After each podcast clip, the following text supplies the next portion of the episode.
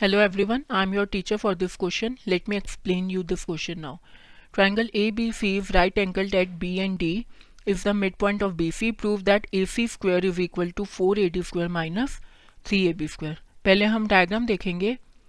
ए B सी ये हमारा triangle है जो कि राइट एंगल्ड है बी पे और डी मेरा मिड पॉइंट है. मतलब B D is equal to D C होगा.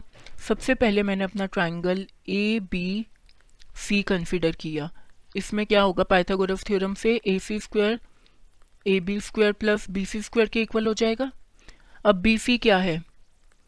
टू टाइम्स है मेरा बी डी का राइट तो मैं इसे लिख दूँगी two times of B D square इसका मतलब ए सी स्क्वायर आ गया मेरा A B square plus four times of B D square right अब मैं बी डी को और क्या लिख सकती हूँ? अगर मैं यहाँ पे इसे एविटिव रहने दूँ बी डी को और क्या लिख सकते हैं? अगर मैं ए बी डी अपना ट्राइंगल कंसिडर करूँ तो मेरा बी डी स्क्वायर किसके इक्वल होगा? A D square minus A B square Pythagoras theorem को यूज़ करते हुए तो ये क्या हो जाएगा मेरा?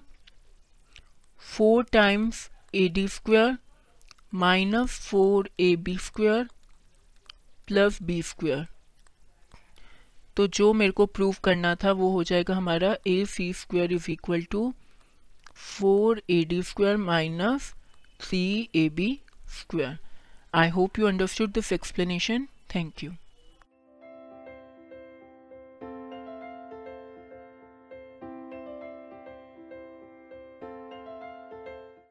this podcast is brought you by Hubhopper Shiksha Abhiyan अगर आपको ये पॉडकास्ट पसंद आया तो प्लीज़ लाइक शेयर और सब्सक्राइब करें और वीडियो क्लासेस के लिए शिक्षा अभियान के यूट्यूब चैनल पर जाएँ।